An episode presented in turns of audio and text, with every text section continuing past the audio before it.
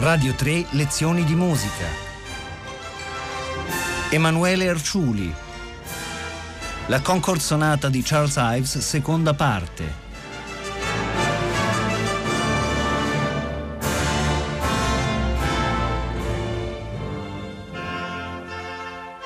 Ben ritrovati nella seconda puntata dedicata alla Concord Sonata di Ives. Nella prima abbiamo parlato così in termini generali del brano e abbiamo fatto ascoltare qualcosa del primo movimento. Oggi ci occuperemo degli altri tre e di altri aspetti generali dell'opera e anche direi così della personalità di questo compositore. All'inizio degli anni venti Ives comincia a diradare la sua attività compositiva anche per motivi di salute, correggendo e rivedendo le opere che ha già scritto, molte delle quali in effetti vantano delle gestazioni lunghissime, travagliate e molto complesse. In questo senso la Concord Sonata è un'opera assolutamente emblematica. Direi che un altro aspetto molto importante eh, della musica di Ives è anche legato a questo brano è proprio quello della datazione esatta dei lavori. Infatti Ives ha spesso cercato di retrodatare le sue composizioni per imporsi come pioniere assoluto della musica del Novecento e per affermare il fatto che certe intuizioni le aveva avute lui per primo. Senza voler entrare nel merito di questa polemica, eh, diciamo che è stata molto vivace, anche perché ci sono stati dei libri scritti da alcuni musicologi anche molto autorevoli. C'è per esempio il musicologo e psichiatra americano Maynard Solomon che ha sollevato la questione in un libro che si chiama Question of Authenticity e tutto questo ha prodotto delle controrepliche molto vivaci sino agli studi di una musicologa, Gail Sherwood, che ha persino sottoposto la carta originale di Ives, quasi fosse una sindone, a un esame esatto per collocarla nel tempo. Ora, Certamente Ives ha aggiunto alcune dissonanze alcuni elementi mh, piuttosto rivoluzionari nel tempo e probabilmente dopo il 1921, ma è evidente e certo, e questo mh, è un dato incontestabile, che la sonata nella sua concezione generale sia un brano straordinariamente innovativo perché certamente è stato concepito, come ho detto, nei primi due decenni del Novecento e comunque certamente il nucleo essenziale diciamo, di questa sonata possiamo datarlo intorno al 1912-1915. Ora, uno dei fatti più salienti della sonata Concord riguarda, direi, i suoi temi, perché in modo ancora più intricato che nel Ring di Wagner, la Concord si basa su un'articolazione proprio labirintica di temi, citazioni, motti, alcuni correlati l'uno all'altro e comunque sempre trasformati, non sono mai uguali a se stessi. Geoffrey Block, che è un musicologo che ha scritto un libro sulla Concord, stabilisce due famiglie tematiche fondamentali. Una si chiama Human Fate, fede nell'uomo, fede umana, che è un concetto emersoniano, e la seconda invece è cornfield, diciamo un campo di mais. Human Fate comprende una serie di temi, tra cui uno che è questo,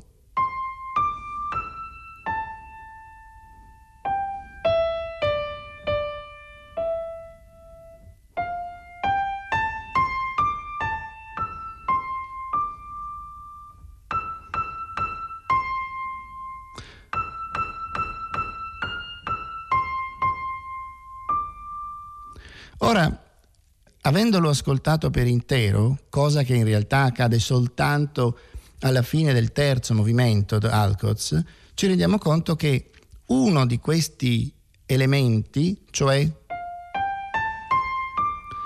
è in realtà l'inversione di un altro tema che deriva da Cowell, che è un tema pentatonico, che sarebbe oppure quindi una sorta di anagramma. E proseguendo ancora oltre questo tema ci rendiamo conto che questo altro non è che che poi è il motto, diciamo, della quinta sinfonia di Beethoven che ha una grandissima importanza in tutta la sonata in generale. E Ives ne scriverà, eh, ne scriverà nel suo saggio su questa Concord dicendo questo, vi è un oracolo all'inizio della quinta sinfonia di Beethoven e in quelle quattro note è contenuto uno dei supremi messaggi di Beethoven. Vorremmo interpretarlo come qualcosa che trascende l'implacabilità del fato che bussa alla porta, che trascende il grandioso messaggio umano del destino per cercare di avvicinarlo al messaggio spirituale delle rivelazioni di Emerson, fino al cuore comune di Concord, l'anima dell'umanità che bussa alla porta dei divini misteri. Naturalmente lasciamo ai lettori, dire, i giudizi su queste frasi, che però sono molto interessanti. Ci sono poi altri temi, come per esempio un tema, un inno sacro, che anche questo ricalca in qualche modo la quinta sinfonia di Beethoven, che quindi non è soltanto un tema autonomo, ma è un tema che permea di sé altre scelte tematiche della Concord Sonata e insieme, mm, come dire, ne è influenzato, perché è sempre molto difficile stabilire di volta in volta se quella citazione, perché sono sempre comunque delle trasformazioni radicali rispetto al tema originale, appartenga a un tema piuttosto che un altro. C'è questo Martin, che è un inno, che fa così.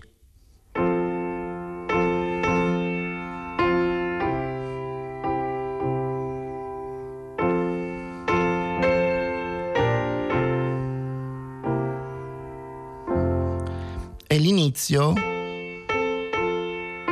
naturalmente ritmicamente è diverso è in tonalità maggiore, ma ci sono sempre le tre note ripetute e poi una nota, una terza inferiore. Dopodiché abbiamo un altro tema che è un tema popolare, anzi un tema patriottico per la verità, che è Columbia, the Gem of the Ocean, che fa così.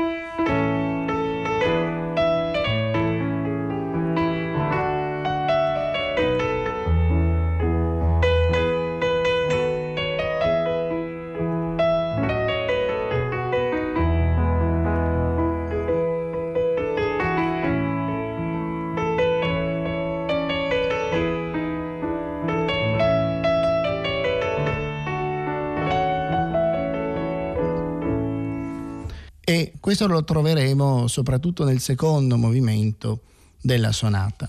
Infine abbiamo la Hammerklavier di Beethoven, il, l'inizio, che troviamo in The Halcott.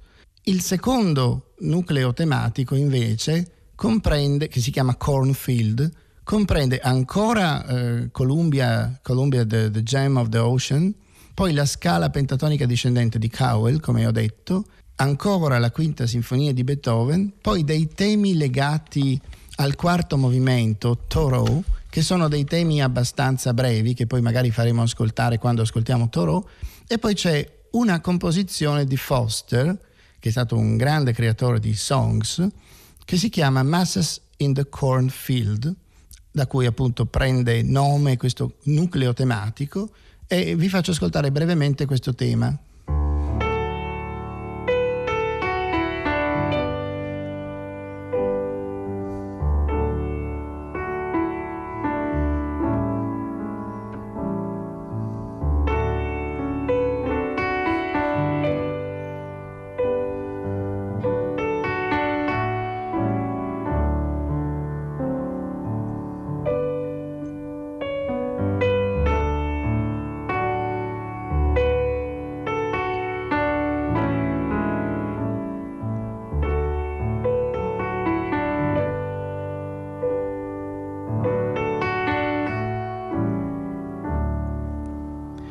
Tema che troviamo completamente trasformato e per darvi un'idea vi sono subito il finale di Thoreau in cui praticamente è difficile riconoscere il tema originale, ma naturalmente l'origine di queste note è quella che vi ho appena fatto ascoltare.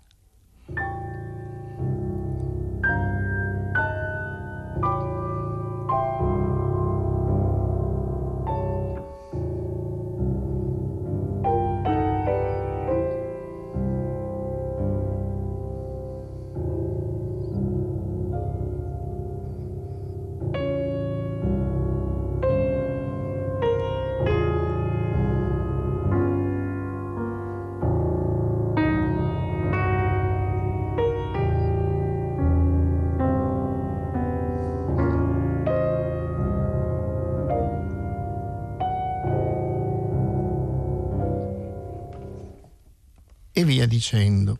Dunque, passando adesso al secondo movimento della sonata, che si chiama Autumn, io credo che sia molto importante sottolineare il fatto che questo è un brano di grandissimo virtuosismo. Qui la musica di, della Concord raggiunge veramente dei vertici pianistici prodigiosi e trascendentali. La forza sperimentale porta a una scrittura in cui tra l'altro gli stessi valori delle note, cosa che per la verità è già presente in Emerson, si relativizzano, cioè non vanno presi veramente alla lettera. Tra l'altro quando Ives veniva interrogato sulla sugli enigmi della sua scrittura, rispondeva qualche volta in maniera anche ironica dicendo che questa musica poteva essere suonata in maniera diversa a seconda di quello che si fosse mangiato o a seconda così dell'umore della giornata. Ma questo non eh, si riferiva soltanto al tono, come dire, allo spirito, ma proprio anche alle note. Ci sono delle note che si possono omettere, ci sono delle note che possono essere aggiunte. Esiste in qualche modo una specie di aleatorietà. È difficile dire se una scrittura così disordinata, così sconclusionata, sia soltanto il frutto di un certo, come dire, velleitarismo. Non dobbiamo dimenticare che Ives era sì un grandissimo compositore, ma era anche un compositore, come dire, part-time, di mestiere faceva l'assicuratore, si occupava della scrittura musicale soltanto nei weekend e durante le vacanze, per quanto non abbia mai dubitato di essere un grandissimo compositore. Oppure può anche darsi che invece questa scrittura sia una sfida, cioè un invito a superare in modo creativo i limiti di un sistema, il sistema musicale occidentale, che non soltanto impone dei vincoli matematici alle altezze, ma anche ai valori ritmici. I ritmi sincopati, molto vivaci e di vago sapore jazzistico, prevalgono in questo movimento così vivace, nel quale dopo un'introduzione che abbiamo ascoltato nella precedente puntata, al pianista si chiede di eseguire per esempio una serie di clusters, cioè di grappoli di note, un'invenzione di Henry Cowell, con uno speciale regolo di legno, tagliato per coprire una specifica estensione del pianoforte, che peraltro viene disattesa da alcuni cluster che hanno altre dimensioni, giusto per non smentire la sfida all'impossibile che sembra permeare di sé l'intera pagina. E quindi la ascoltiamo.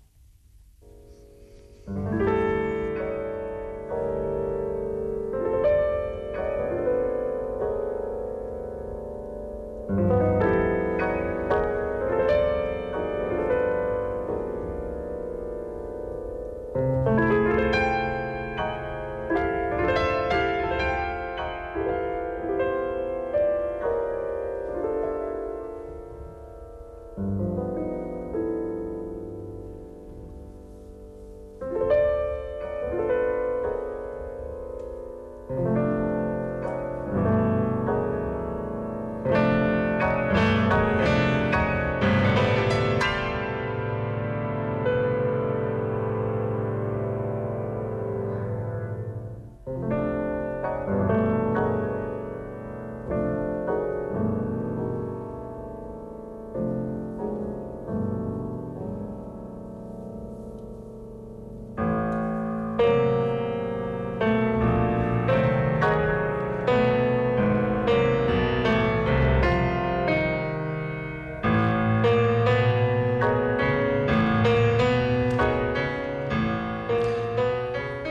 due volte poi, da note in fortissimo che terminano con un cluster molto violento, una cosa tipo questa, diciamo, parte come dal nulla, infatti non si deve sentire l'attacco della prima nota, una melodia di sapore liturgico che tra l'altro è il Martin che abbiamo accennato prima, quindi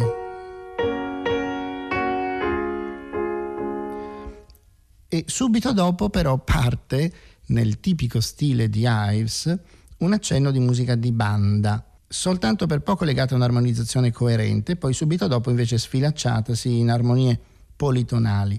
Questo naturalmente non è casuale, ma deriva da memorie paterne. Il padre di Ives, il padre di Charles Ives, era un maestro di banda e al contempo uno sperimentatore molto ardito, il quale si divertiva spessissimo a sovrapporre due gruppi bandistici, due o più gruppi bandistici diversi che eseguivano marce o danze differenti in tonalità e ritmi diversi. Questa eterofonia ha sempre molto affascinato il figlio, Charles, che rende omaggio in qualche modo a queste arditezze paterne e in qualche modo guarda insieme a un futuro sperimentale e a un passato nostalgico.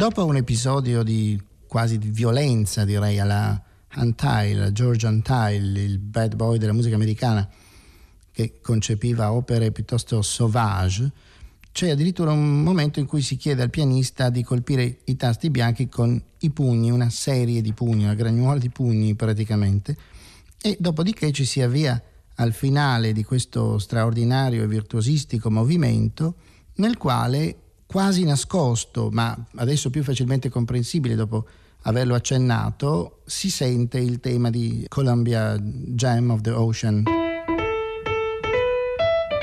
In, questa, in questo caso, anzi, in questa tonalità.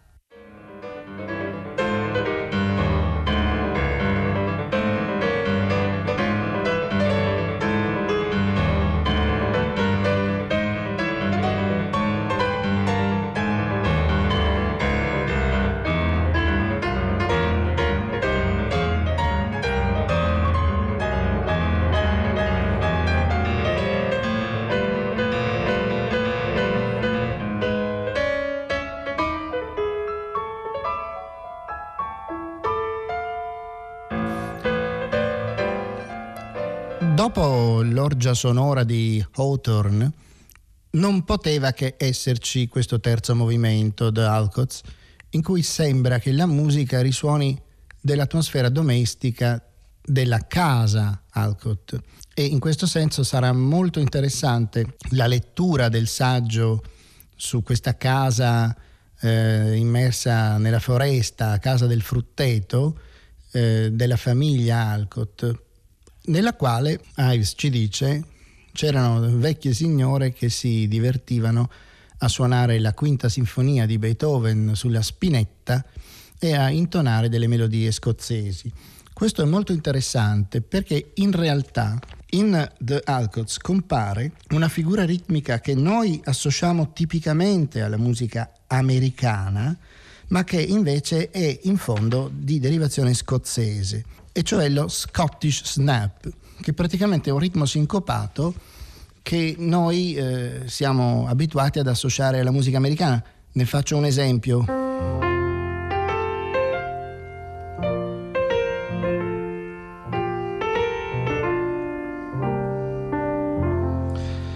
E questo però invece è di derivazione scozzese. E c'è un brano un frammento di, questa, di questo Alcott che è certamente il più tonale, il più convenzionale apparentemente dei movimenti della sonata in cui c'è questo ritmo.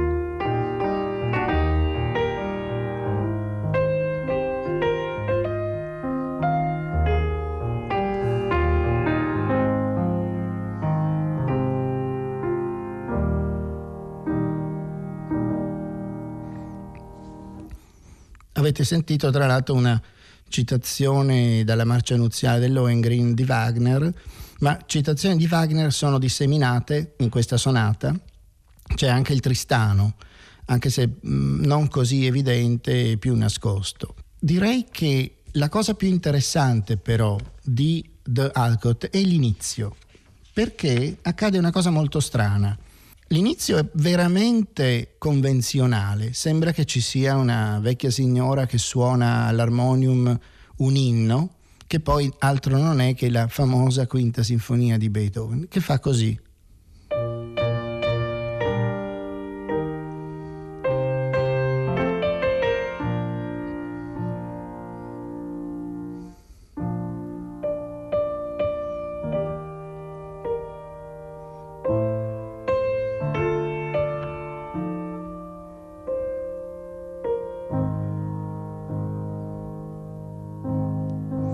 Questo accordo, che in realtà potrebbe di nuovo arrivare qui, cioè un accordo di La bemolle che potrebbe poi risolvere al Si bemolle, rimane invece di La bemolle. E quindi c'è un episodio politonale interessantissimo perché è come se da questa normalità domestica con una specie di, di, incantesimo improvviso si fosse arrivati in un mondo fatato in cui la normalità è la dissonanza.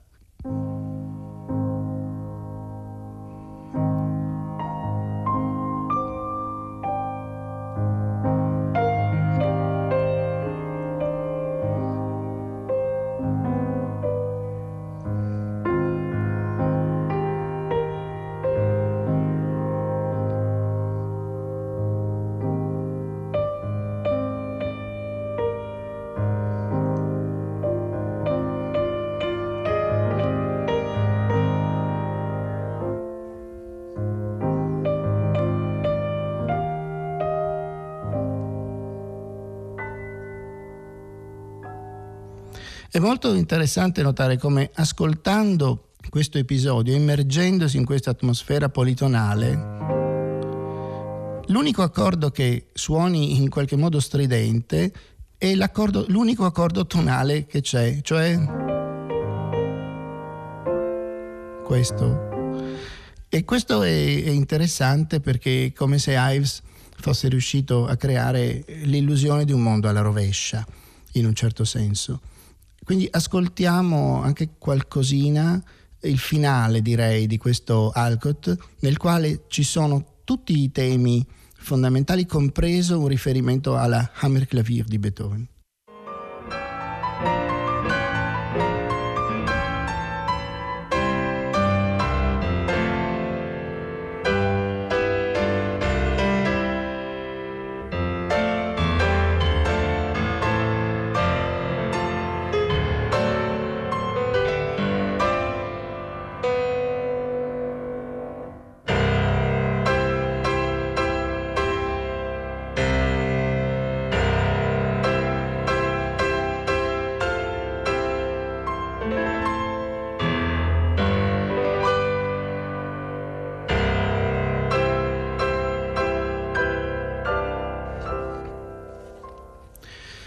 L'ultimo movimento si chiama Thoreau, è un brano misterioso, ambiguo, sfuggente, molto bello.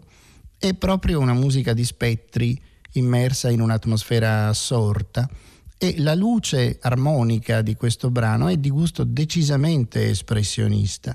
Penso a Greaves, Charles Tomlinson Greaves, il compositore americano che in qualche modo aderì all'impressionismo, ma anche a Debussy ed è il movimento in cui compaiono più estesamente tratti di toni interi, cioè che sono tipici della scala esatonale di Debussy. Come in Hawthorne, anche qui ci sono due episodi con momenti sincopati di gusto jazzistico che secondo me eh, sarebbe interessante ascoltare brevemente.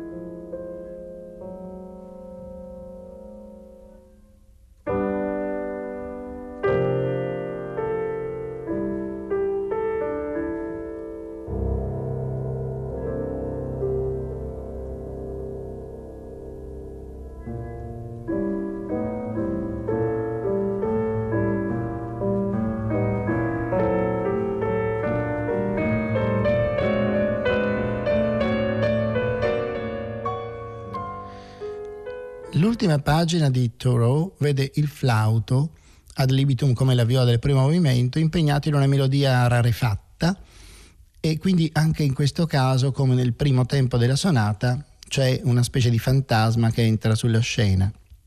Io credo che ci sarebbe moltissimo in più da dire su un brano così ricco, così denso e così interessante. Quello che mi pare giusto sottolineare è che è veramente una specie di metafora della vita stessa, anche perché questa sonata non può essere eseguita al primo ascolto davvero momento per momento, ma va vissuta come un viaggio in cui ci sono dei momenti esaltanti, altri forse anche di noia, curiosità che faremo appena in tempo a guardare dal, dal finestrino di un immaginario treno e che poi proprio sul più bello saranno sostituiti da altri paesaggi, da altri scenari. Un viaggio lungo circa 45 minuti, alla fine del quale in ogni caso saremo diversi e io credo migliori. Vi ringrazio della pazienza e dell'attenzione e un saluto da Emanuele Arciuli. Radio 3, lezioni di musica, a cura di Paola Damiani. Questa puntata è stata trasmessa il 26 ottobre 2014. Potete ascoltare tutte le lezioni di musica dal sito di Radio 3 e scaricarle con l'app RaiPlay Radio.